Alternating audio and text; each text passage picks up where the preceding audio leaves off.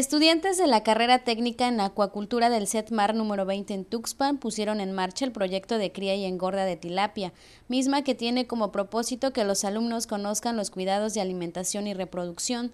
La cosecha de esta especie lo realizan dos veces por año y llegan a obtener entre 50 y 100 kilos. Y nos interesaba saber este, cómo era su ciclo de engorda cómo este, qué tanto podría llegar a aumentar su peso en cierto tiempo ya de ahí para ser este, consumida. Lo que hicimos fue venir a dar de comer, pero no solo a dar de comer, sino que hacer nuestras cuentas, tener que ver cuánto habían aumentado, porque si estábamos dándoles de comer y no estaban aumentando, pues es, era un problema porque tenemos que sacar lo mayor, lo mayor posible de producción. Un acuacultor tiene que pensar de, me dijeron que hiciera esto, pero ¿qué más se tiene que hacer? No solamente lo que te ordenan, porque tienes que ver una perspectiva amplia de todo el área.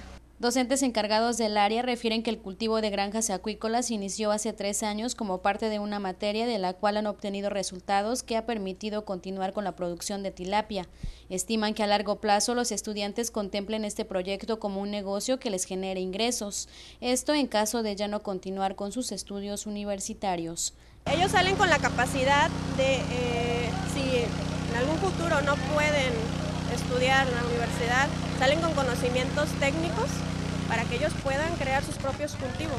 Ellos llevan cinco módulos en los cuales el primer módulo se les enseña todo lo que se necesita para realizar acuacultura.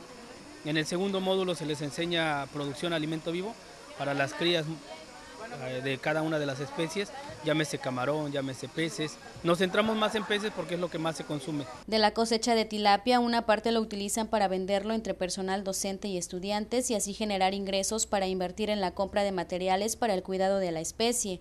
El resto es para degustar en la celebración del Día del Estudiante y la posada de fin de año.